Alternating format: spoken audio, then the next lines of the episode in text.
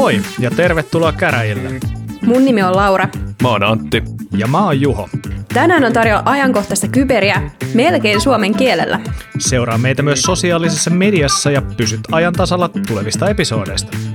Tämä on Turvakäräjät. Ettepä sarvannetkaan, että täältä me tullaan ja sanotaan, että hyvää maanantaita kuuntelijoille ja hyvää Dissope viikkoa. Jihu. Me ollaan täällä Antti ja Lauran kanssa pitkästä aikaa taas äänityshommissa ja ajateltiin tehdä jaksoja ja ehkä mahdollisesti tehdään tulevaisuudessakin jaksoja säännöllisen epäsäännöllisesti, eli ei sinänsä luvata mitään, mutta välillä ne päivitellään Antin kylpyhuoneremonttia ja, ja tota, sitten mm. Lauran pelikokemuksia, että mitkä ne tämän hetken kuumimmat nörttipelit sitten ovatkaan. Mutta tota, aloittaako tuttuun tapaan tällä pitkästä aikaa kuulumisilla? Musta olisi kiva vaihtaa tällainen long time no see hengessä, niin vähän kuulumisia. Niin aloittaa vaikka Antti susta. Mitä sulle kuuluu? Saat edelleen kalju. Joo, geneilleen ei mahda mitään. Ne on samat kuin ne oli viisi kuukautta sitten, milloin me viimeksi nauhoitettiin. Mä kävin katsomassa tuolta meidän podcasti-alustalta, että milloin meillä on viimeisin jakso 105 tullut, ja se sanoi, että viisi kuukautta sitten, ja se tuntuu niin paljon pidemmältä ajalta kuin mitä se oikeasti onkaan. Mutta sitten kun alkaa tiivistämään viittä kuukautta lauseeseen, niin ei voi muuta sanoa kuin, että ei se tukka kasva vieläkään.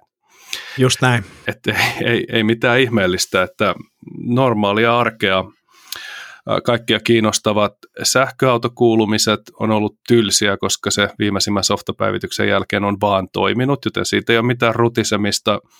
Kylppäriremppa tuli ja meni ja just itse asiassa tänään käytiin uudessa saunassa, joka on kiva, koska nyt se lämpenee 45 minuutissa eikä neljässä tunnissa niin kuin aiemmin. Ja en tiedä, tämmöistä keskiluokkaista perheenisän elämää. Siis hetkonen, teidän kylppäriremppa on nyt kestänyt kuinka kauan? Ei se kestänyt kuin mitä, kuusi viikkoa alusta loppuun, kuusi-seitsemän viikkoa. Aha, miten musta tuntuu, että sulla on aina kylppärirempassa? Oletteko te Mul... vaihtanut kaakelit useasti? ei, ei, siis sitä, ö, Antti en... Vaimallahan siis vaihtuu pari viikon välein mielipide, että minkä väriset kaakelit pitää olla, niin Anttihan sitten tekee. Joo, ja siis laiskana miehenä mähän kaakeloin aina vanhan päälle, eli tota meidän kylppäri pikkuhiljaa koko ajan pienenee. Se alkaa olla ihan silleen, että vielä ei tarvii, tarvii että se niinku tikkaita, että pääsee sinne, mutta tota, siellä on nyt seitsemän kerrosta laattaa, joka välissä tietenkin asianmukaiset vesieristykset, ja se on, se on tota, se on tota, Juhon pitämän seminaarin jälkeen Suomen kuivin paikka. Onko tämä niinku leijeret sekurit, onko tämä sipulipuolustus vettä vastaan? Tämä on, tämä on nimenomaan sitä. Ei siis, mä en nyt muista, puhuttiinko me siitä aikaisemmin. Ei, me, me ollaan ehkä puhuttu siitä niin kuin jossain muualla kuin podcastissa. Niin tämä voi olla hyvin niin kuin ihmisille, jotka vaan kuuntelee meitä, eikä seuraa esimerkiksi meitä kadulla tai utele kuulumisia Twitter DMissä, niin omituinen keskustelun aihe. En muista, en kuunnellut meidän viime jaksoa LOL, joten en muista mihin homma jätettiin, mutta se tuli ja meni ja siitä tuli erittäin hyvä. No niin, loistava homma. Joo. Se on, mä oon itse asiassa nähnyt sen myös ja voin, voin sanoa, että se oli oikein passeli. Joo, ja iso, iso kehu semmoiselle firmalle kuin Renomen, joka sen teki, joten tota, jos kaipaatte asiallisia, tarkkoja kavereita, niin sieltä suosittelen kyllä. Renomen oli siis firman nimi, ja tämä ei ollut maksettu. Mä menisin just sanoa, että hashtag kaupallinen yhteistyö. Joo, kyllä. Ai nyt niitä sponsoreita on vihdoin löytynyt. Joo, ne on L'Orealilta soitellut mulle kerran viikossa. Mä oon aina sanonut, että ei, että ei, mä en koe olevani valmis. No niin, ei siinä. Kuulostaa oikein hyvältä ja hyvä, että elämä rullaa eteenpäin. Mites Laura sulla? Ootko tota, mitä puuhailu viime aikoina? No mä tein sellaisen tempauksen, että vaihdoin työpaikkaa ja, ja tota... Mitä mä muistan, että me ehittiinkö me käsittelee tätä silloin? Ehittiin. Ehittiinkö? Ehittiin, okay. ehittiin, vai onko se vaihtanut taas? Ei, ei, en ainakaan tiedä. Missä sä oot nyt? Kerro nyt F-Securella. Mä olen F-Securella. Eikö oletpas? Mä ajattelin, että F-Secure on nykyään Witsecure, mutta se onkin Joo, ei. mutta siis Joo. mä olen nimenomaan F-Securella siellä Threat Aivan. Intelligence Lead-nimikkeellä. Siellä niin, Aivan. ja tota, juu, elämä rullaa, äh, kaiken näköisiä puhehommia, videopelejä, niin jo tuossa... Värejä, siis kuvioita, muotoja. Kyllä, kyllä. Joo, no siis väriä, kuvia, muotoja, kyllä. Siis mulla oli viime viikolla, tiettekö semmoinen niin kuin läheltä piti tilanne, siis, tai no nyt kun tämä julkaistaan, niin kaksi viikkoa sitten semmoinen niin elämä-kuolema tilanne, kun mulle tapahtui siis sellainen, että mulla toisesta silmästä katosi, niin kuin, tai nyt täysin kadonnut, meni niin kuin näkö jotenkin tosi sumeeksi, ja sitten sit mä olin silleen, mitä hemmettiä tässä tapahtuu. Ja tota, sitten mä tietysti tein, niin kuin aina kannattaa tehdä, jos tulee jotain kummallisia oireita, avasin Googlen ja googletin, että mikä tämä voisi olla. Ja tuota, no siellä tuli sitten diagnoosiksi ää, erinäisiä aivovaurioita tai sitten syöpää tai sitten tällainen TIA-kohtaus, eli tämmöinen aivoverenvuodon, ää, aivoverenkierron häiriö. En muista, mistä tämä lyhenne on, mutta tota, oli sitten siinä testamenttia kirjoittelemassa jo, mutta sitten päätin konsultoida oikeaa asiantuntijaa ja menin sitten menin sitten ihan lääkäriin asti näyttämään ja ilmeisesti siis kyse oli migreenistä, mutta, mutta oli semmoinen niin kuin, tuota, en ollut siis ajatellut, että jotenkin mä olin assosioinut, että migreeniin kuuluu varmaan aina tosi paha päänsärky. No ei kuulunut ja luultavasti tämä johtui siis siitä, että pelasin liian myöhään videopelejä ja join punaviiniä ja No, punaviinin ajattelin nyt jättää. Yllättävä, yllättävä syy. mä en saa nauraa tälle, mutta mä, mä, muistan, kun sä oot joskus kertonut tässä podcastissa, miten sä lapsena sait epilepsiakohtauksen videopeleistä. En, muistatko niin. Muistan, siis joo, mä en sitä itse kohtausta muista, mutta äiti on sitä kertonut. ja, tota, ja muistan siis, että olen myös varmaan kertonut tästä, mutta joo, no ei ollut epilepsiakohtaus, oli migreenikohtaus, mutta, mutta joo, semmoinen, semmoinen tota, jännittävä sydämen tykytyshetki siinä ja ja jo, mutta ei, ei, ei onneksi ollut mitään sen vakavempaa ja, ja videopelit eivät joutuneet pannaan, että onneksi nykyään Se on video... tärkeintä. Se on tärkeintä, eikä tarvitse edes asettaa itselleen screen timea, koska en usko, että johtui siitä, että pelaa ö, yön mm. myöhään. Niin tota, mutta joo, siis muuten elämä rullaa oikein, oikein kivasti ja, ja ei mulla muuta lisättävää. Dissobeita odotan kovasti innolla. Kuin myös kuin myös.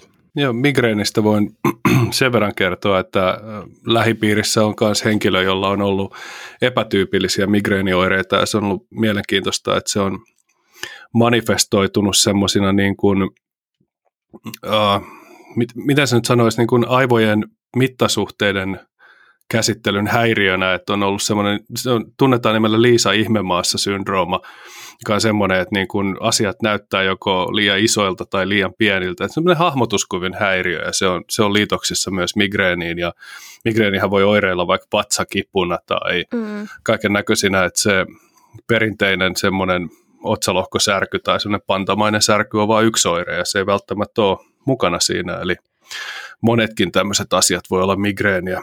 Sen takia mä Joo. sanoinkin, kun sä mainitsit tuosta, mä että kuulostaa ehkä enemmän migreeniltä kuin glioblastomalta. Juu, juu, ja siis niin kuin kaiken järjen mukaan se oli mullakin tota, mutta, mutta joo, se oli vaan, se oli tosi jännittävä, kun siis mulla tuli niin kuin silmään sellainen, mä niin kuin olisi katsonut niin kristallin läpi omalla tavalla, että ei niin kuin oikeasti vaan nähnyt, nähnyt kunnolla.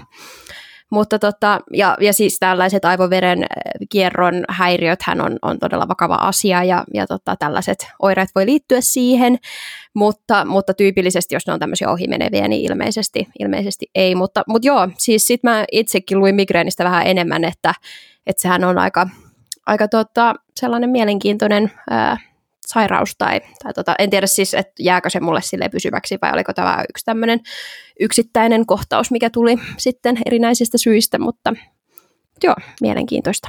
Hurjia juttuja ja saatiin tähänkin jaksoon nyt sitten tätä PHI-dataa mukaan, joo, mukaan kyllä. kivasti, että tota, sisältää, sisältää henkilötietoja. Kyllä, Joo. toivotaan kuuntelijoilta, että käsittelette sitten asianmukaisesti tätä jaksoa. Toivon, että kuuntelijat sitten poistatte mun, mun tiedot käsittelyn jälkeen. Joo, ja mä tuun sitten kyselemään satunnaisilta ihmisiltä tietoja itsestäni. Mun henkilötunnus on 776426-999X. Hmm. Niin sä et, kyllä, kyllä. Näytä, kyllä, sä et kyllä päivääkään näytä alle 80 vuotta, 90 vuotta. No toi parta kätkee monta vuotta. Sitä. Siellä on, harmaat on täällä takana ja nämä, missä on väriä on tässä edessä. Niin tosiaan 26 syntynyt, että täyttää kohta 100 vuotta, että, että, että vähän meni mullakin tämä matikka. Mä, mä näen, miten rattaat pyörii tuolla päässä. siis mähän olen kryptografia diplomi-insinööri. Mutta tota, Kyllä. No, mutta se... nämä on aivan liian pieniä lukuja, eikä edes alkulukuja. Niin tota.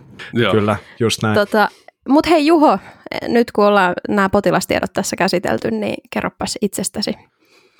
Öö, no mun nimi on Juho ja, ja tota, Olen mä oon, alkoholisti. Mä oon edelleen Accenturella töissä.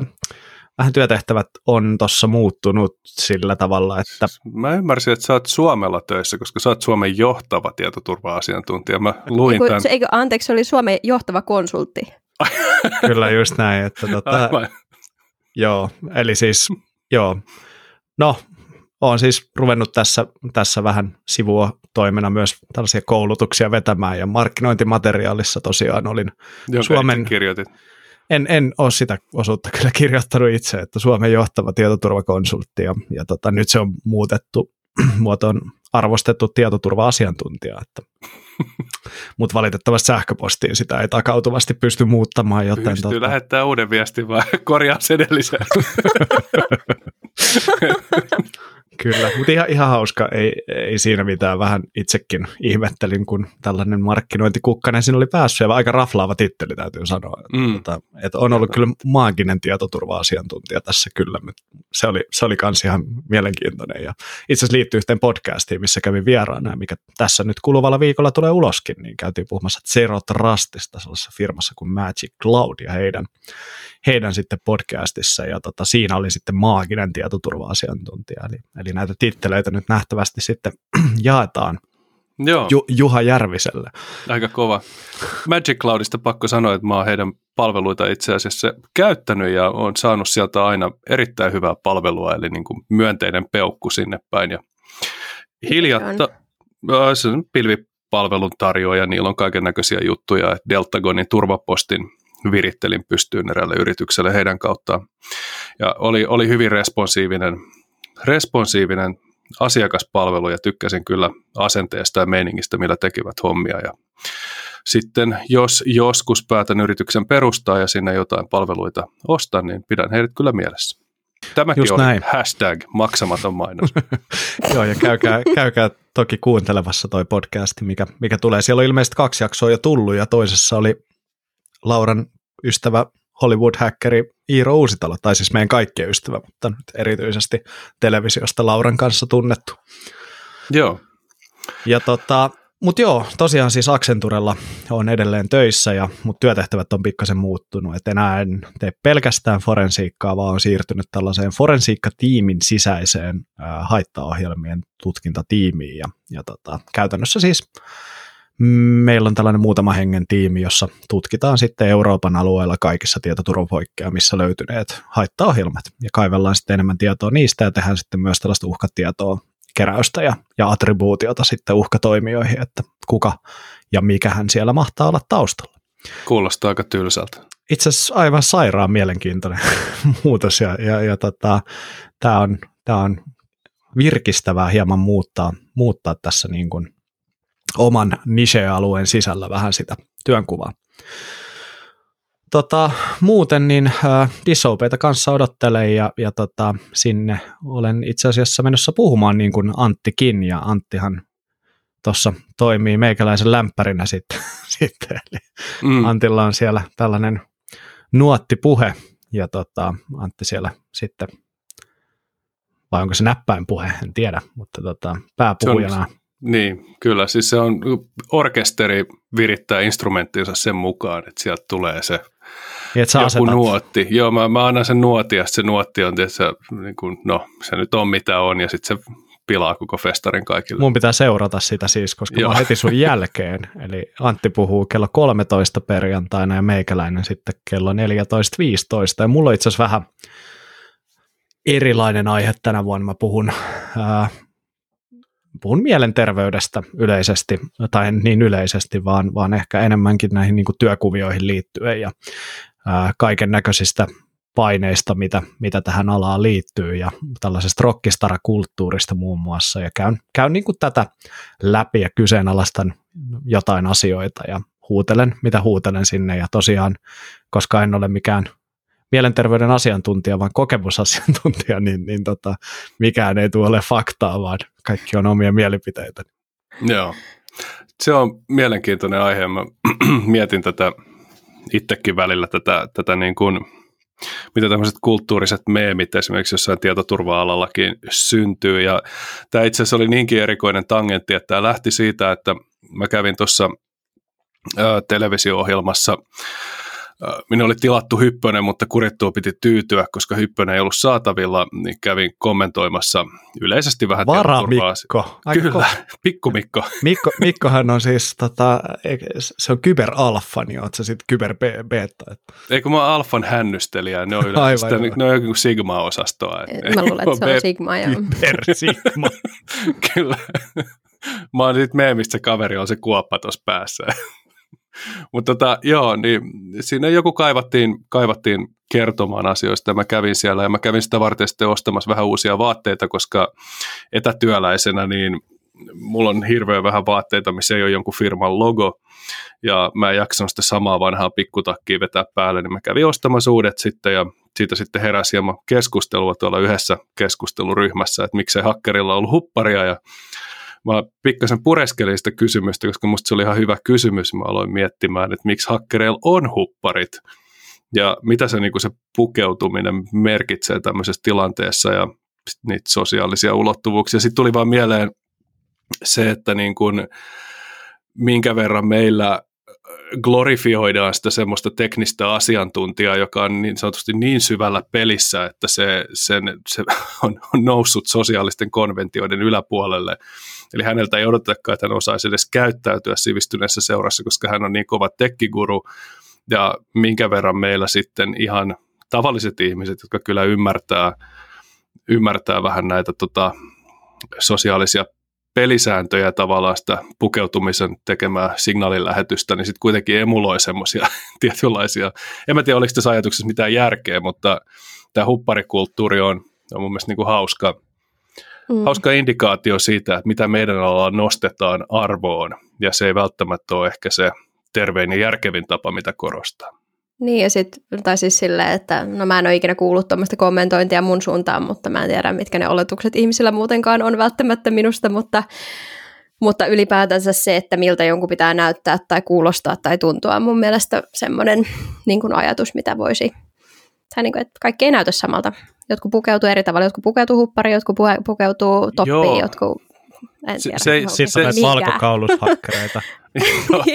se, se ei ollut se pointti siinä, koska siis se, se, mä en, mä en niin kuin lähtenyt siitä ajatuksesta, että ihmisten pitää pukeutua tietyllä tavalla, vaan enemmänkin siitä, että pukeutuminen on niin kuin sosiaalinen signaali silleen niin kuin, ja tilanteen mukaan pukeutuminen niin on, on yksi asia, ja, mutta siis se, että niin kuin tilanteen mukaan pukeutumistahan on se, että sä tarkoituksella vedät hupparin päälle, kun sä menet pukumiesten kanssa palaveriin, niin. tavallaan osoittaaksesi, että sä oot nyt niin kuin tekninen asia. Joo, eikä, eikä siis mä, mä en niin kuin opponoinut tuota sinun, sinun mielipidettä, vaan sille ylipäätänsä, että se on jännä, että tietyt ihmiset saa ehkä sitten noita kommentteja niin. enemmän ja joillekin se semmoinen niin kuin stereotypinen rooli voi olla pienempi ja mihin pitäisi pukeutua, että näyttää uskottavalta ja, ja niin kuin olen mäkin mm-hmm. saanut elämäni aikana, siis en, en tuommoista hupparikommenttia, mutta, mutta että miten, miten mun pitäisi pukeutua tai olla, että, että mä olisin uskottavampi. En nyt siis onneksi pitkään pitkään aikaan, mutta etenkin kun olin nuorempi, niin, Joo. niin, niin muistan, muistan tällaisia, tällaisia kertoja. Joo, no mä, mä itse ainakin pukeudun just sillä tavalla, kun mulle itselle sopii, että mä mietin sitä ihan hirveästi, että jos mä haluan laittaa puvun päälle, mä laitan puvun päälle, mutta yleensä mä en halua laittaa puvun päälle. niin, niin. Joo, joo, ja siis mon, paljonhan tästä päätöksenteosta tapahtuu, sanotaan niin kuin ei-tietoisesti, koska meistä kukaan kuitenkaan aamulla seiso munasillaan, tai okei, okay, anteeksi, inklusiivisesti alasti vaatekaapin edessä ja repäse päälle vaan ensimmäistä vaatetta, mikä sieltä tulee. Se on aina kuitenkin tietoinen valinta, mitä sä puet päälle. Ja mä aloin miettiä vaan sitä, että kuinka paljon ne ajatusprosessit siinä taustalla on tietoisia ja minkä verran sitä niin kuin ohjaa se ympäröivä ympäristö ja ne ihmiset ja se viitekehys, missä sä toimit ja miten se tavallaan se meidän kapinointista pukukulttuuria vastaan on sitten se huppari. Ja miten sekin on hyvin tietoinen valinta, eikä vaan silleen, niin kuin, että se on, se on melkein vähemmän kasuaalia, koska se, se, se puku tietyissä ympäristöissä, että sä oot niin, tietoinen siitä, kannana. Onko siitä, niin, onko siitä tullut vähän sit se uniformu omalla tavallaan, että se ei ole se Niin. puku, vaan se, en tiedä, Niin, tai siis niin, sinne, niin just, että onko, niin kuin, onko huppari hakkerin konservatiivinen asuvalinta? Niin. ja sitten kun joku laittaa pukun, niin sit et saa hakkeri. Niin, no näin siinä vähän kävi ja se mut niin herätti näitä ajatuksia, kun mä ajattelin, että heti tuli silleen, niin kuin, että kuin sulla on pikkutakki päällä. Ja mä olin silleen, että miten niin, mä menin televisioon. Ja Oikein. se Antti, seuraavaksi, ihan, seura- anteeksi mä keskeytin, mutta seuraavaksi ei pikkutakkia, vaan smokki päälle. Siis ylipukeudut. Ihan hävyttömästi. Siis oikeasti aina on parempi ylipukeutua kuin alipukeutua, imho. Joo, joo. ja mitä, mitä niin kuin se Laura sun kommentteihin tulee, niin tämä on totta kai naisille sitten ihan eri tilanne myös. Mä, mä mietin tätä tietenkin niin kuin miehen ja miesnäkökulmasta, että ymmärrän, että se on, se on ihan eri tilanne ja eri peli ja tämmöiset niin kuin, varsinkin nuorille naisille, että et ole uskottava, kun olet pukeutunut noin, niin se nyt on tietenkin ihan perseestä, että suhtaudutaan tuolla tavalla. Mietin vaan vähän, vähän eri kulmalta tätä asiaa, mutta Mutta ei käytetä ehkä tähän pukeutumiseen Miksei? enempää. Mä luulen, Sitä että meillä oli niitä uutisia. Ja mä haluan sanoa kaksi kuulumista. Turvaräätälit. Otit tällaisen tangentin tästä. Niin turvaräätälit, aivan. Räätälikäräjät. Niin, Arman Alisan present Kyllä. turvakäräjät.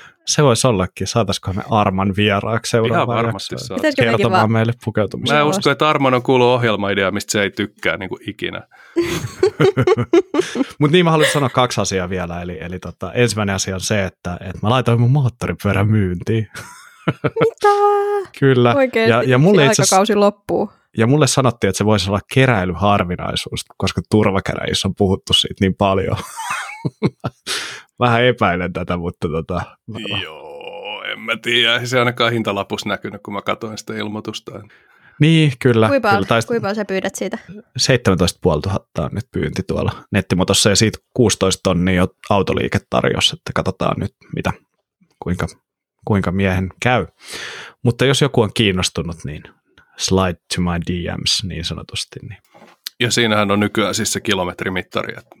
Siinä on se tarra itse asiassa, siinä, siinä on Niin, no mailimittari. missä siinä on molemmat. Siinä on molemmat. Kyllä, just näin. Ja toinen asia on sitten se, että, että mä oon palannut tämän e-sportsin maailmaan. Mä oon tällainen vanhoilla päivillä aloittanut CS uudestaan. Ja tota, Vanhemmiten refleksit Ai. paranee. Kyllä Oot mä oon sä- nyt niin kuin mennyt nyt kahteen niin kuin- eri sarjaan pelaamaan. Mä pelaan Oho. tätä firmasarjaa, eli kanaliigaa siellä.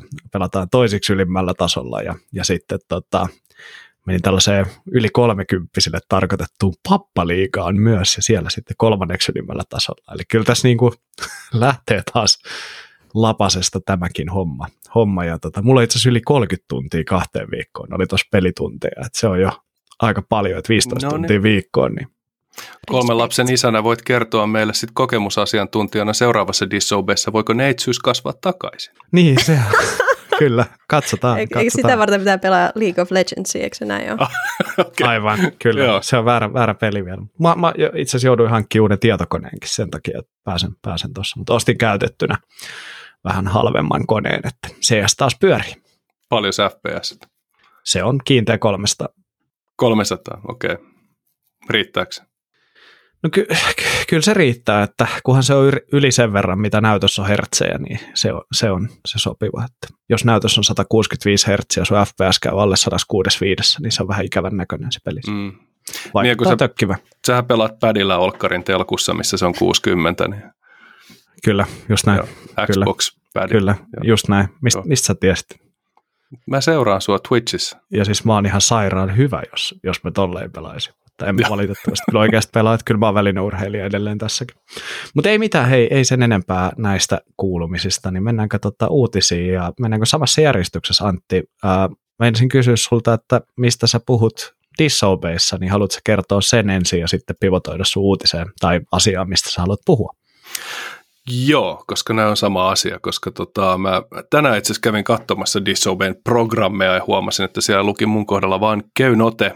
Ja tota, se, että niin, mullahan oli ihan aihe, koska tämä keynote-hommahan meni niin, että mä laitoin CFP-hen puheenaiheen ja sitten sain, sain soiton Benjaminilta, että tutko vetämään keynotein, että toi sopisi hyvin siihen. Ja mä olisin, että totta kai, että sehän on mukavaa vaihtelua.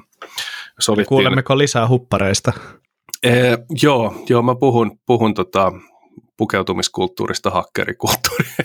Ei, mä puhun vanhasta kunnon vastaamosta, koska tota, tilannehan on silleen muuttunut, että kun tämä juttu breikkasi, niin minä ja Juho oltiin silloin sen asian kimpussa oikeastaan Niksulla ja tota, sitä varjos semmoinen salamyhkäisyyden verho siksi, että me ei työsyistä pystytty puhumaan siitä asiasta silloin mitään.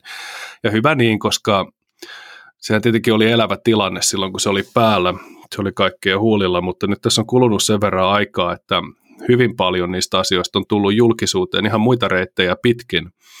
Ja se on aika sirpaleinen tarina, josta lähtee tuolta netistä etsimään niitä yksityiskohtia, mitä siinä oikeastaan kävi, mutta mä oon nyt semmoisessa tilanteessa itse, että mä totta kai tunnen tämän tapauksen erittäin hyvin, niin mä rakensin tästä tämmöisen tarinan, että mitä siellä tapahtuu.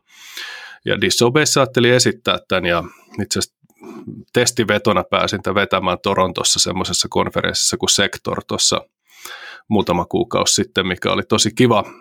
Meillä oli sinne joka tapauksessa työmatka sinne päin, niin tarjosin sitä sinne ja se toimi mun mielestä ihan hyvin ja mä ajattelin vetää se siellä Disobelissa sitten niin kuin siinä keynoteina. Se sopii siihen varmaan siksi, että se on varmaan tällä hetkellä toivottavasti toistaiseksi Suomen, Suomen sekä yksittäinen suurin rikos ainakin uhrimäärän mukaan ja toisaalta myös merkittävin tietoturvatapahtuma tai poikkeama, mitä meillä on ollut.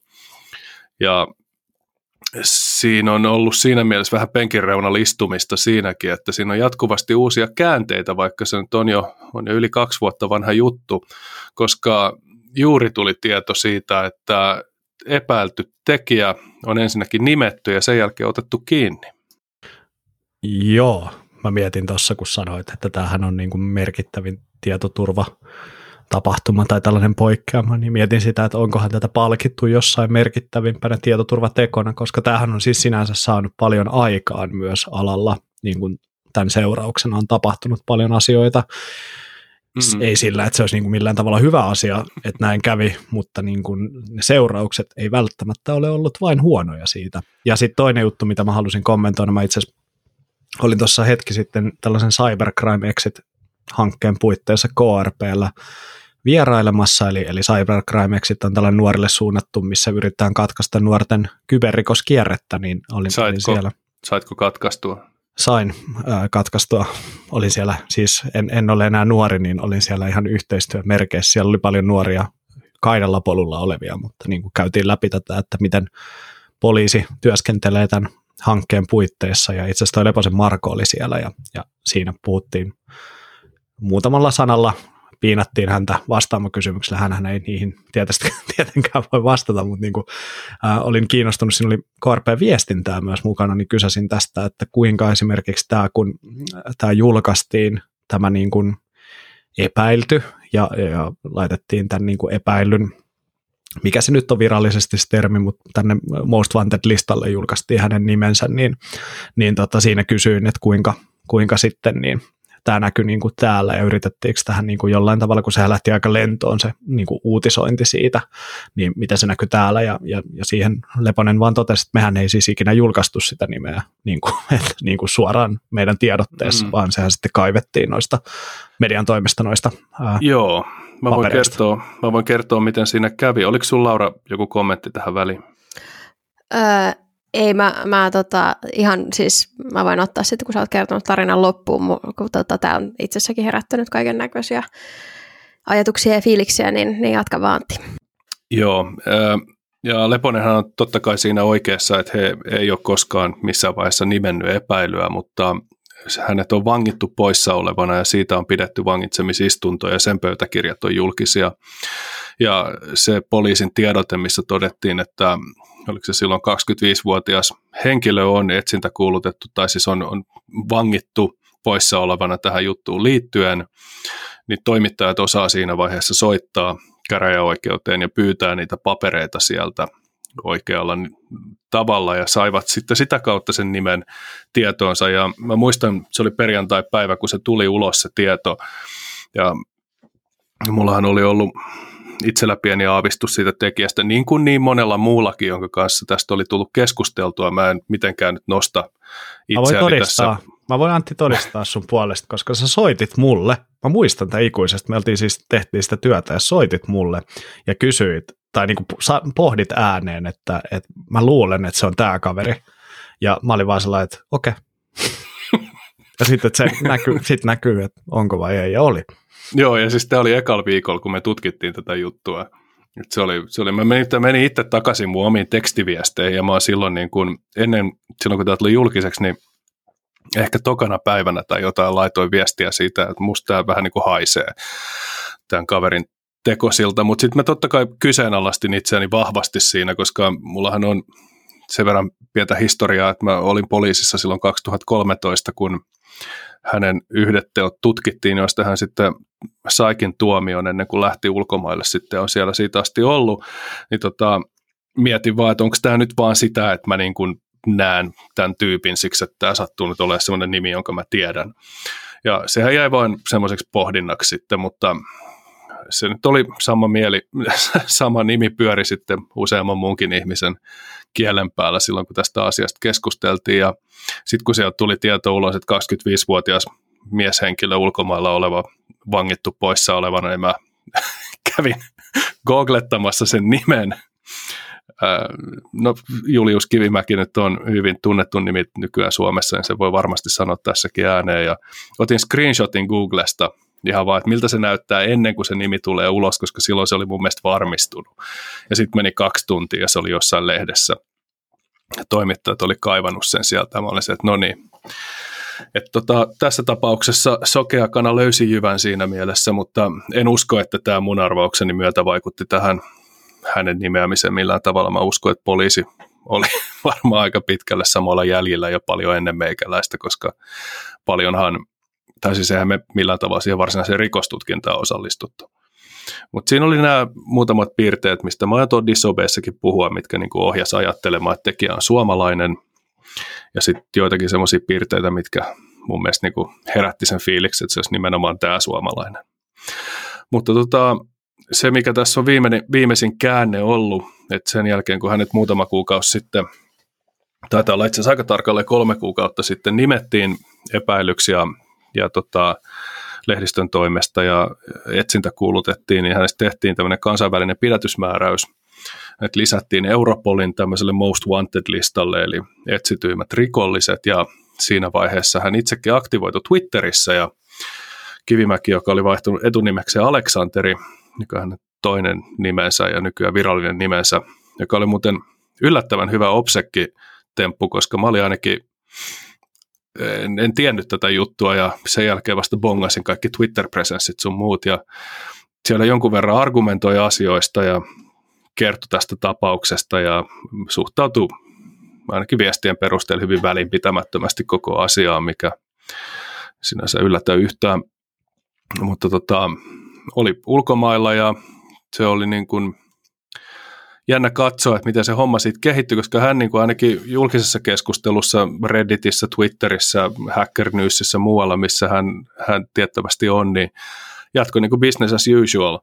Et samalla viikolla, kun hänet oli nimetty epäilyksi tähän hommaan, niin hän osallistui kaiken näköisiin muihinkin keskusteluihin, mikä oli minusta hieman erikoista, mutta kuitenkin niin ihan tuossa viime viikolla tuli tieto, että hänet on kiinni otettu Ranskassa – ja siinä oli semmoinen mielenkiintoinen tarina, joka oli sitten ranskalaisessa lehdessä, että ensin KRP äh, julkaisi semmoisen tiedon, että hänet on otettu kiinni ja kiitteli siinä aktiivista kansainvälistä yhteistyötä ja tiedonhankintaa. Ja sitten tuli seuraava uutinen, missä kerrottiin, että hänet oli niin kuin tavallisen poliisitehtävän yhteydessä otettu kiinni yksityisasunnosta ja oli ilmeisesti taustalla semmoinen tarina, että oli ollut yökerhossa jonkun naisen kanssa ja oli tullut riitaa sitten naisen kanssa, oli jo päihtyneenä ja kiihtynyt ja, ja tämä on siis se, mitä lehdessä luki.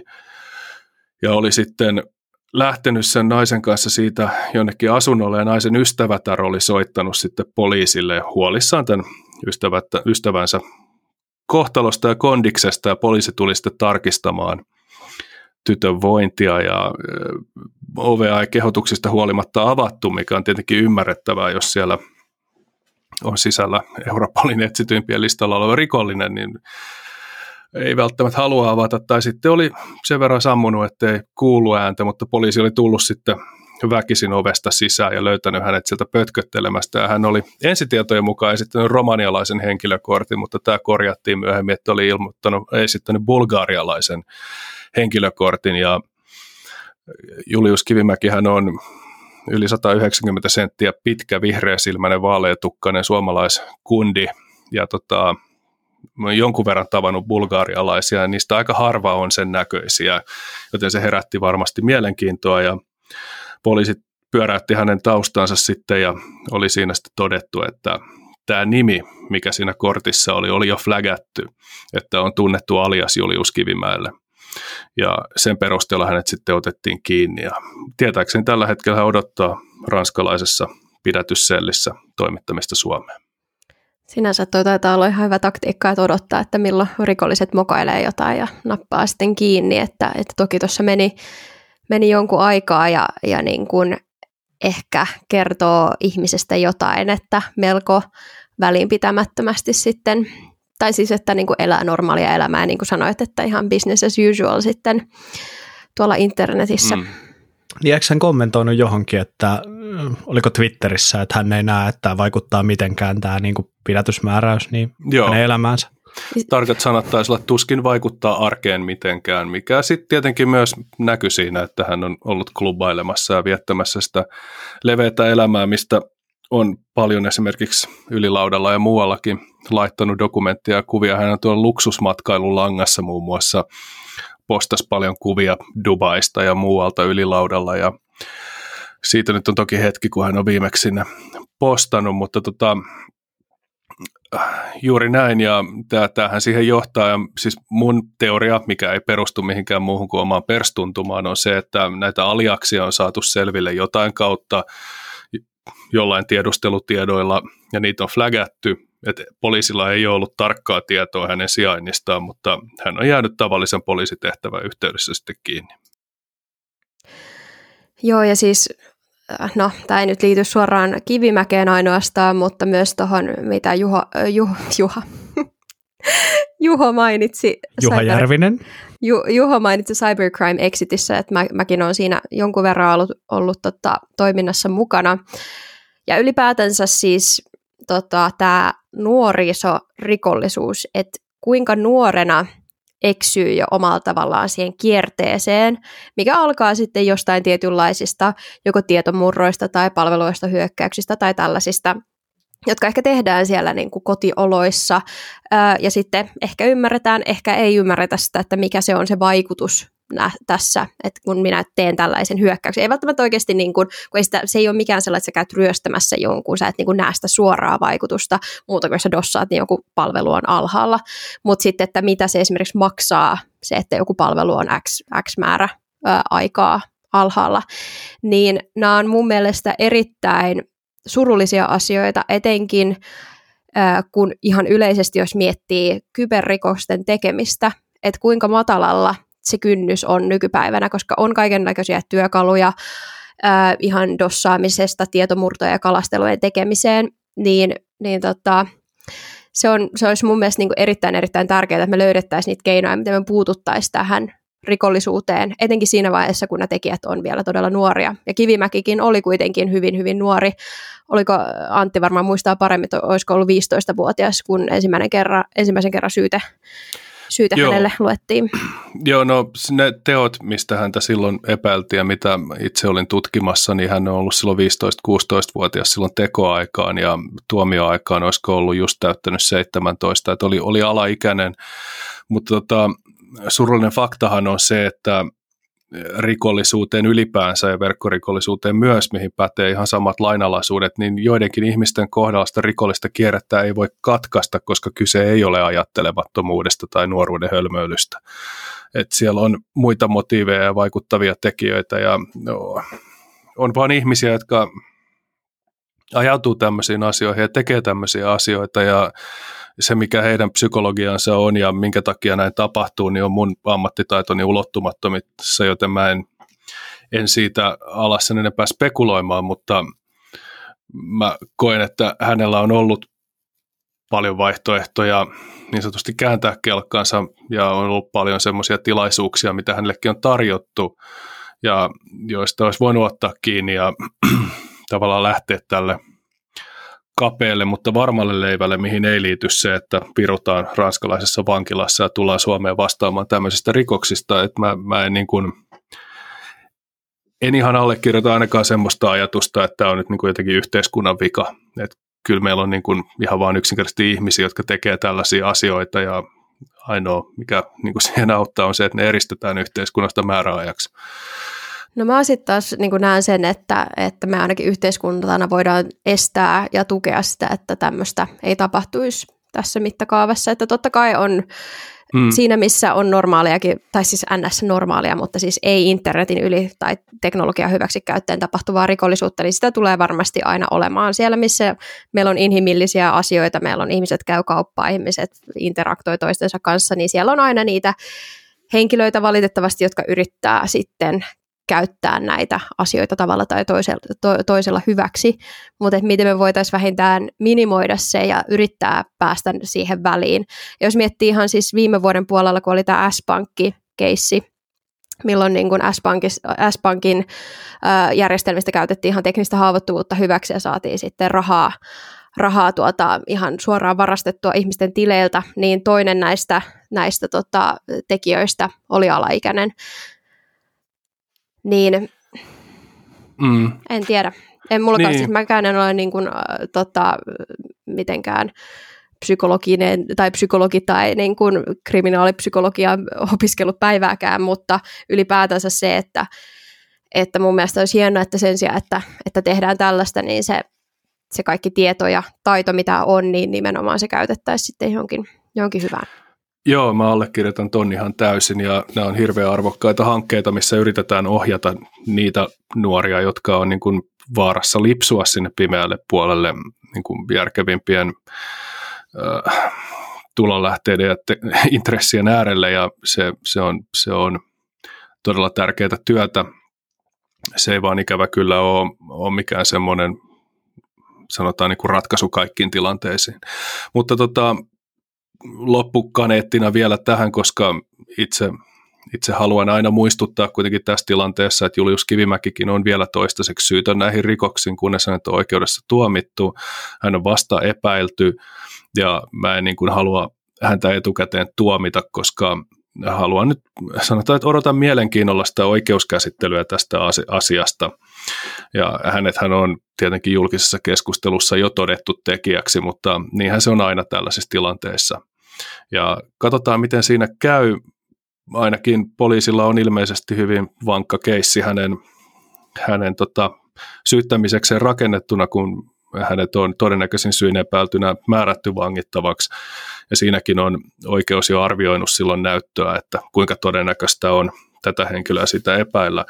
Varsinkin kiinnostaa se, että mitä kaikkea poliisi on onnistunut keräämään sen näytön tueksi, koska jonkun verran hän vuoti tietoa ihan julkisuuteen, mutta kyllä mä hattua nostan KRPlle tässä ja sille työlle, mitä he ovat tehneet tässä tämän parin vuoden aikana. On ollut ihan valtava urakka ja todella hienoa, että tämä homma on saatu tähän pisteeseen ja toivotaan, että se viedään maaliin asti ja, ja sanotaan, että totuus selviää ja syyllisiä rankasta.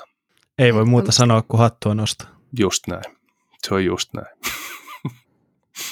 Mutta siinä oli, siinä oli mun juttu ja mä haluan kertoa tuon vastaamon tarinan en niinkään minä teknisenä läpikäyntinä enkä myöskään sanotaan niin kuin Juliuksen tarinana enkä mitään muuta. Mä, mä haluan kertoa sen niin kuin itse tavallaan sen keissin ehkä pikkasen ylemmästä perspektiivistä semmoisella omalla tavallani. Ja mä teen sen sitten siellä Disobeyssa ja mä toivon, että se on mielenkiintoinen ja ihmiset tulee sitä kuuntelemaan. Ja Aiotko näin. mainita alaisista, jotka eivät aina kuunnelleet sinua ja joudut ruoskimaan heitä? Ei mulla koskaan käynyt silleen. Kiristys, uhkailu, ei, ei. lahjonta. Ei, ei missään nimessä. Ei, nämä on, nämä on sitten taas ihan, nämä on, nämä on työvoimapoliittisia haasteita, joita mä en käsittele. Mutta tota, tervetuloa kaikki, jotka on lipun onnistunut saamaan oveltakin, niitä ehkä muutaman saattaa saada aika kiven alla. Jonkun verran treidataan niitä, että jengi osti, mutta ei pääse, niin tota, pitäkää silmät ja korvat auki ja tulkaa paikalle ja kuuntelee mua ja Juhoa. Ja Laura, miksi et sä ole Disobes? Mä oon Disobeissa, mä oon puhumassa koko ajan siellä, mutta en vaan lavalla. Puhun muiden ihmisten kanssa. ja hei, sen verran voisin, voisin kyllä itse asiassa vielä sanoa tähän, että et, et ainakin mua, en mä nyt teidän puolesta voi sanoa, mutta saa tulla kuuntelijana morjestaa ja vaihtamaan kuulumisia. Anttia, saa, miss, Anttia pitää morjestaa. Ainoastaan jos puhutaan pahaa Juhosta, niin sitten voidaan mennäkin nukkataksi hiitä.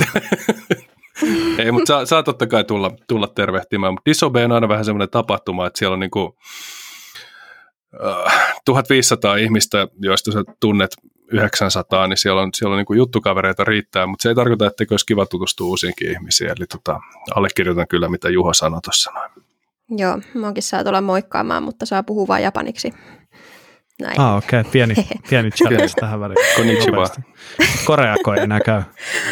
Ei, tota, mä osaan koreaksi vaan muutama sana, kuten sarange, mikä tarkoittaa rakastan sinua tai teitä. En no niin, sehän on hyvä. Itse asiassa mä, mä tajusin just, sitten. että en, en tiedäkään, mitä se tarkoittaa. Mutta tota, Osaan nämä sanat, en tiedä, mitä ne tarkoittaa. saanko, saanko mennä omaan uutiseen niin kuin lähtee saat, liian monikieliseksi? Saat mennä, saat mennä, jos esität sen japaniksi. ja tule takaisin sieltä. Hei, tota, äh, joo, siis no Antinkin tässä uutisessa omalla tavallaan oli, oli niinku positiivisia äh, sävytteitä, mutta mulla olisi tällainen ihan oikeasti melko optimistinen uutinen, no tietyssä, tietystä näkökulmasta ainakin jaettavana teille. Meinaan, tiesittekö, että tällaisten kiristyshaittaohjelmatoimijoiden voitot putosi viime vuonna jopa 40 prosentilla? En, en tiennyt, meinaatko, puhua, meinaatko puhua kryptosta? Puhun, mutta Krypto, tota, kryptovaludad. Niin, kryptovaludad, ei kannata oli, investoida. Niillä oli pari vuotta sitten 100 bitcoinia, niillä on edelleen 100 bitcoinia, mutta 40 prosenttia vähemmän rahaa. Jep, se on, se on kun lähtee kryptot alta. Ei ollut hyvä investment. Mutta tässä syynä itse asiassa epäillään myös sitä, tässä on tämmöinen chain analysisin tuota raportti taustalla, että uhrit ei enää maksa. Uhrit on päättäneet, että me emme enää maksa näitä. Totta kai on edelleen ää, tahoja, eli nyt puhun organisaatioista tai yrityksistä, jotka maksavat. Mutta jos verrataan ihan sille 2019 esimerkiksi, niin tässä on tämmöinen mielenkiintoinen listaus, että kuinka moni näistä uhreista maksoi. Tässä ei nyt lue sen tarkemmin, että kuinka monta organisaatiota tässä on ollut tarke- tai niin kuin tsekkauksessa, mutta, mutta 2019 76 prosenttia näistä kiristyshaittaohjelman uhreista maksoi nämä lunnasvaatimukset ja 24 prosenttia ei maksanut. Mutta nyt jos hypätään vuoteen 2022, niin tämä on, nämä on muuttunut hieman nämä luvut. Meinaan ainoastaan 41 prosenttia maksoi ja 59 prosenttia ei maksanut.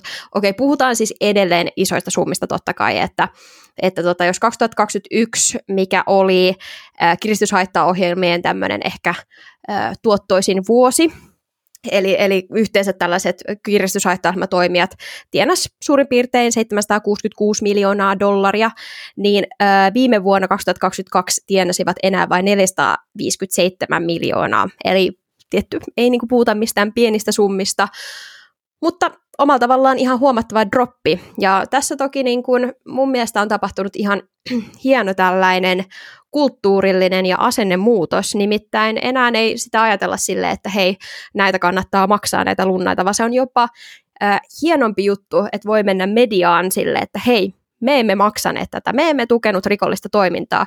Ja tästä ehkä hyvänä esimerkkinä tuossa viime vuoden lopulla, en tiedä seurasitteko, mutta oli tämmöinen Medibankin Medibankiin kohdistu äh, hyökkäys, jossa oli ehkä hieman sellaisia vastaamoon viittaavia sävytteitä, mutta toki tässä oli taustalla hyvinkin tämä siis organisoitunut tämmöinen klassinen kiristyshaittaohjelma toimija, joka tuota sitten äh, muun muassa, äh, no teki perus, peruskiristystoimenpiteet tälle Medibankille, ja tämä Medibank on tosiaan siis tämmöinen ö, yksityinen ö, sairasvakuutustoimija, josta sitten vuosi ihmisten tietoja, kuten henkilötietoja tai hetuja, osoitteita, puhelinnumeroita, ja sitten jos oot saanut jonkun diagnoosin ja siihen liittyen jotain maksuja, niin näistä diagnooseista tämmöinen tunniste. Eli ei siinä mielessä samalla tavalla, kuten vastaamossa ihan suoraan oli näitä tuota, tekstimuotoisia potilaskertomuksia, niin siellä oli sitten vaan näitä tällaisia tunnisteita, mitkä voidaan yhdistää sitten siihen, että jos oot saanut vaikka hiv liittyvää jotain korvausta, niin, niin tota, sellaista, tai sitten jotain esimerkiksi mielen, mielenterveyteen liittyviä korvauksia, niin sitten niitä, niitä toki tämä kiristyshaitta toimija sitten teki listoiksi ja jakoi sitten eteenpäin. Antti. Oliko tämä australialainen tämä Medibank. Joo, joo, sori unohdin sanoa, mutta australialainen tosiaan tämä Medibank, että siitä ei ihan hirveästi Suomen uutisissa ää, tuota puhuttu, mutta itse seurasin tätä hyvinkin aktiivisesti ihan tämän kiristyshaitta toimijan ää, niin kuin tällä Leak-saitilla myös, eli tällä vuotosivustolla, missä ne sitten tästä, tästä niin kuin kommunikoi ja, ja kertoi, kertoi muille. Ja tuota, siinä oli ehkä mielenkiintoinen sellainen uusi taktiikka, mitä ne käytti myös, eli että ne niin kuin alkoi vuotaa näitä itse ää, neuvottelukeskusteluja, mitä ne kävi tämän Medibankin kanssa. Eli että siellä kun oli keskustellut esimerkiksi näistä, että mitä, mitä maksetaan, ja sitten se Medibankin tämmöinen neuvottelija oli niin pitkittäistä keskustelua, niin ne jakoi nämä sitten siellä Leaksaitilla myös. Mutta tota, Öö, joo, palatakseni itse tähän uutiseen, eli että yritykset eivät enää maksa näitä niin tässä oli muutenkin mielenkiintoisia statistiikkoja, kuten esimerkiksi Konti, joka oli tai on ollut pitkään jo tämmöinen hyvin tuottoisa kiristyshaittama toimija Venäjälle assosioitu, niin siinä kohtaa viime vuonna, kun Konti sanoi, tai niin kuin julkisesti sanoi sen, että he tukevat Venäjän ää, tota, hallitusta tässä hyökkäyssodassa, niin siinä kohtaa heidän tulot droppasivat aika paljon, eli siinä kohtaa enää uhriorganisaatiot eivät suostuneet maksamaan kontille, mikä on mun mielestä vähän sille mielenkiintoista, että jossain vaiheessa oltiin valmiita maksaa rikollisorganisaatiolle, mutta nyt sitten tässä niin kuin raja ylittyi. Mutta niin kuin tällaisetkin trendit sitten selkeästi mm. tänne heijastunut, ainakin Siin, näiden statistiikkojen mukaan. Siinä saattaa olla tekemistä en tiedä onko, mutta ihan vaan niin kuin off the top of my head näiden sanktioiden kanssa ja se, että tämä niin kuin rahan välittäminen Venäjälle muuttui hyvin laittomaksi hyvin nopeasti ja organisaatiot varmaan pelastit varmaan päälle senkin se asian on kanssa. Totta. Joo, se on, se on varmasti yksi, yksi niin kuin puoli siinä, mutta toisaalta näitä venäläisiä kiristyshaittelmatoimijoita on sanktioitu jo aikaisemmin ja se heille rahan välittäminen on ollut jo aikaisemmin ää, monessa tilanteessa jo tämmöistä niin kuin sanktion alaista toimintaa. Aivan. Niin, niin tota, Mutta voi hyvin olla, että sit, e, siinä Kyllä kohtaa viimeistä... Meni vaan brändi niin. meni vaan pilalle. Ne totesi, että ei me tämmöisen kanssa enää haluta toimia. Joo, tarvii jotain uudelleen brändäystyötä. Mutta niin, tota, me ostetaan niin. ransomware me joltain muulta. Noin ransomware-toimijat harvoinhan tekee tätä uudelleen brändäystä. Niin, joo, niin just niin kuin tämä esimerkiksi tämä siis, joka hyökkäsi tänne Australian Medipankkiin, niin äh, Revil luultavasti taustalla, mutta BlogXX on sellainen myös työnimi, millä he kulkevat tällä hetkellä, mutta, mutta luultavasti siellä revililäisiä sitten taustalla. Mutta joo, mun mielestä siis äh, hyviä uutisia, että edelleenkin tosiaan puhutaan isoista summista rahaa, mitä, mitä tuonne kiristyshaitta toimijoille maksetaan, mutta silti mielestäni kehityssuunta on oikeanlainen, vai mitä mieltä olette? No vaikea olla eri mieltäkään, eli eri, erinomaisen hyvä. Ajattelin Antti, että No ei, musta parempi, että kaikki rahat kiristäjille, sitten niistä tulisi niin rikkaita, että niitä ei tarvitsisi enää jatkaa. Aa, kato, tuolla tavalla. Tämä on, se on markkinasaturaatiotaktiikka. Aa, niin, että Antti, Antti laittaisi kaikki kryptot heille. No ne on jo niillä. ei, lupaan, että ei puhuta kryptoista tänään, mutta Joo, tässä varmasti heijastuu myös parantuneet suojaukset ja vähemmän tarvetta maksaa, että on mm. kaiken näköisiä tekijöitä, mutta tykkään myös tästä asennemuutoksesta, koska itse tietenkin aina helppo sanoa, kun ei ole oma maito kaatunut, että Mm. Älkää maksako, mutta ymmärrän ne realiteetit, niin kuin tässä on miljoona kertaa käyty läpi tässäkin podcastissa. Se on totta, ja siis joo, nämä, nämä niin kuin suojamekanismit ja niiden parantaminen, tai niin kuin, että osataan ottaa backupia, osataan palauttaa backupit ja osataan niin kuin asentaa esimerkiksi tällaisia erilaisia tota, agentteja koneelle, millä sitten hallitaan esimerkiksi tällaisia incidenttejä, niin varmasti auttaa tässä. Ja tässä oli vielä yksi mielenkiintoinen pointti, nimittäin se, että mikä tällaisen ö, haittaohjelma perheen tai tämmöisen niin kuin haittaohjelman tämän niin kuin, koodin vähän niin kuin se elinikä on tämmöiselle, tämmöiselle tota haittaohjelmalle, niin 2012 ää, puhutaan vielä, että tämän elinikä yhden, yhden tällaisen haittaohjelmaperheen elinikä saattoi olla 3907 päivää, kun sitten taas vuonna 2022 oli 70 päivää. Eli tämä on käytännössä se tarkoittaa sitä, että kuinka usein sitten tarvitsee vähän niin kirjoittaa uutta, uutta juttua ja keksiä uudestaan se, se oma hyökkäys, mutta tässä on selkeästi tultu, tultu eteenpäin, että, että 2016 mä itse muistan ensimmäisen sellaisen keissin, missä on ollut mukana, missä oli tämmöinen kiristyshaittaohjelma hyökkäys, mutta se olisi niin kuin mun muistiin sellaisia ensimmäisiä keissejä, mutta siitä ollaan kyllä huomattavasti tultu,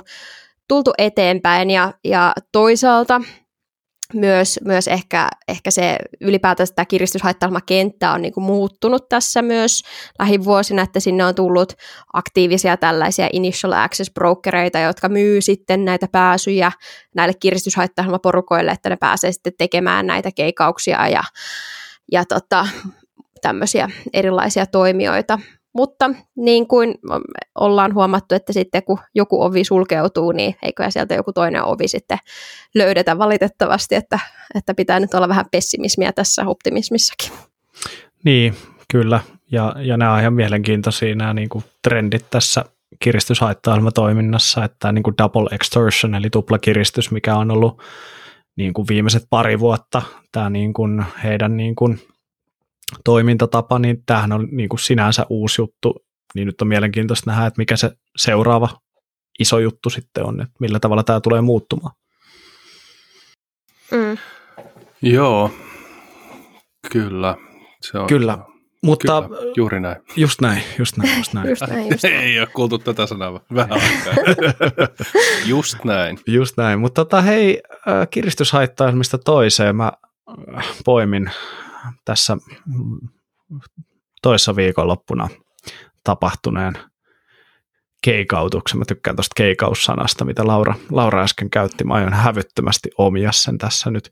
Mutta tosiaan päivitysten tärkeydestä ja miten ne vaikuttaa näihin kiristyshaitta toimijoiden operointiin, niin tässä oli Yle uutisoi, Yle uutisoi mun mielestä hyvin raflaavasti, että että tota, kyberrikolliset tekivät juttuja ja tällaisen niin kuin nollatieto-uutisen julkaisivat viikonloppuna, viikonloppuna ja siinä mainittiin siis, että Mainittiin siitä, että kyberrikolliset tekivät tuhansia hyökkäyksiä viikonlopun aikana. Myös Suomeen iskettiin. Ja, ja tässä ei niin kuin sinänsä ollut mitään sisältöä tässä uutisessa. Että tässä vaan kerrottiin, että tällaisia hyökkäyksiä on tapahtunut ja, ja sitten myöhemmin jotain korjattu, että vaihdettu termi hakkeri, termi kyberrikollinen, joka sinänsä oli ihan hieno, hieno juttu, mutta niin kuin aika, aika lailla tällainen nolla uutinen, mikä ei kerro ainakaan alaa yhtään tuntevalle yhtään mitään, mutta kyseessä oli tosiaan tällainen ESXi ARX-niminen kiristyshaittaohjelma, jota sitten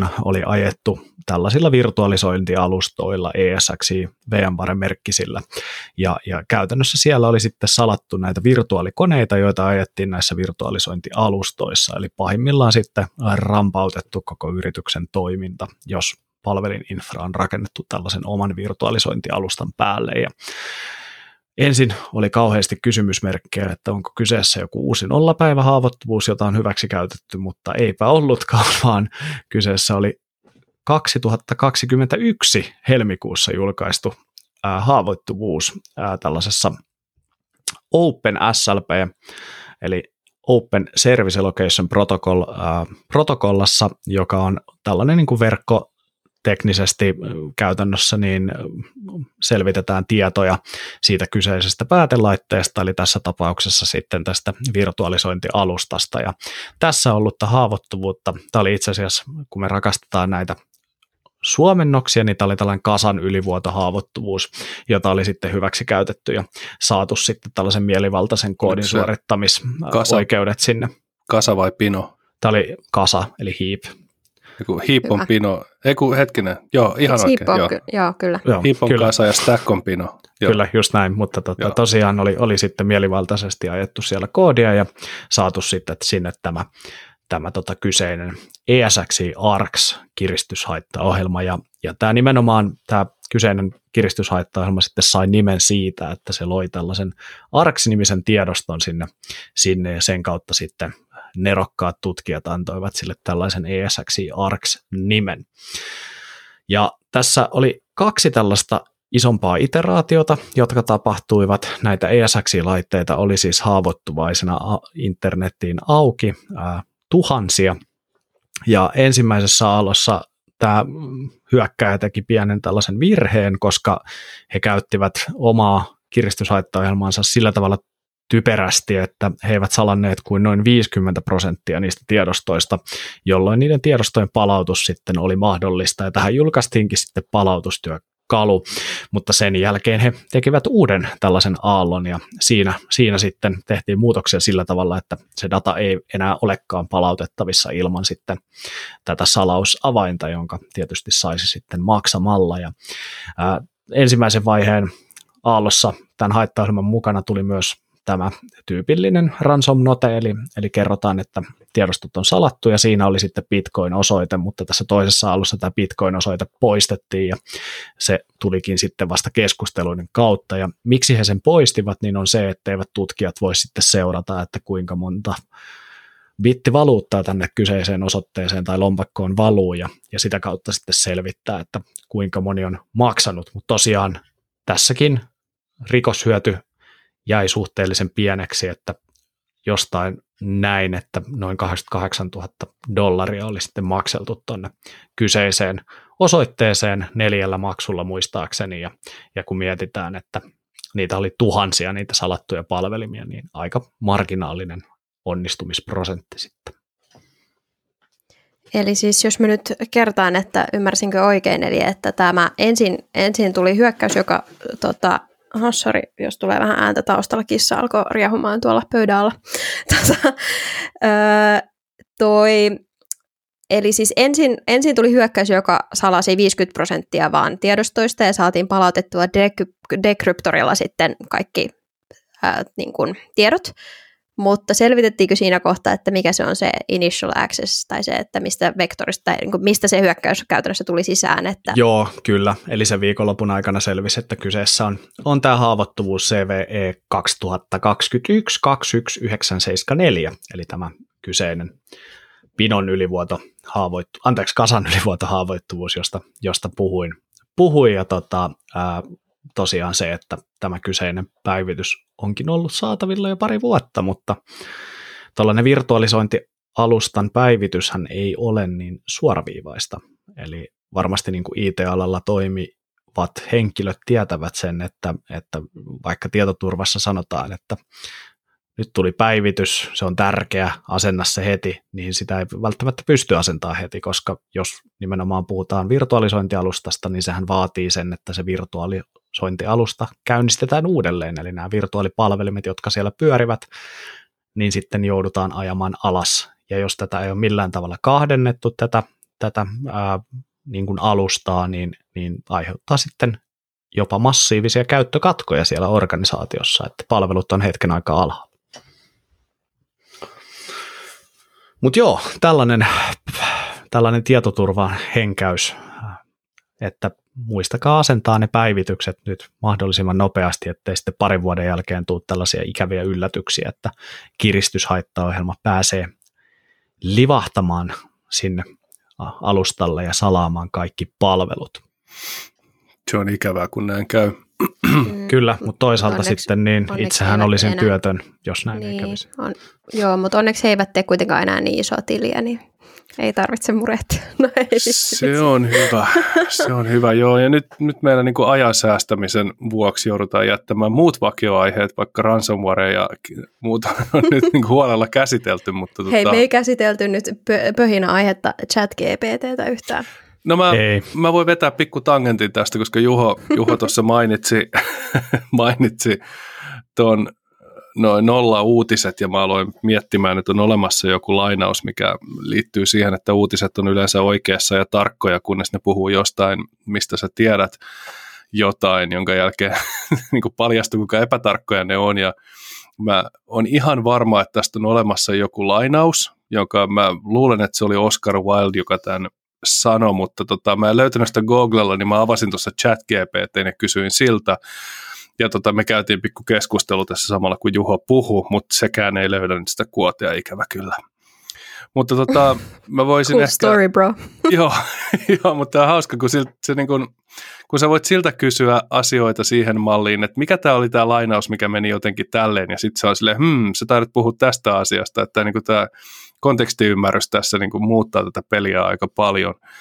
Ja mielellään puhuisin ChatGPTstä enemmän, mutta en ole millään tavalla nyt valmistautunut siihen tässä jaksossa, mutta ehkä jos me tehdään vielä yksi kertakiellon päälle, niin tota, sitten mä saatan ehkä avata vähän, vähän, että mikä se on, koska tähän liittyy paljon väärinkäsityksiä ja oletuksia ja odotuksia ja kaiken näköistä muuta, koska tämä on niin uskottavasti emuloi ihmistä, että ihmiset kaikki keskustelee tästä ikään kuin tämä olisi ihminen, mikä on mielestäni aika huvittava. Mutta jätetään tällainen cliffhangeri tähän loppuun Joo. ja te kuulette siitä seuraavassa turvakäräjien jaksossa, joka julkaistaan joskus. Ehkä. Jep. Me, Kyllä me, me luulen, että se julkaistaan. Kyllä me luulen, että se julkaistaan, mutta ei, ei luvata milloin. Turvakäräjät on nyt mun mielestä niin kuin se sun ex-tyttöystävä, joka soittaa sulle, että käytäisikö kahvilla.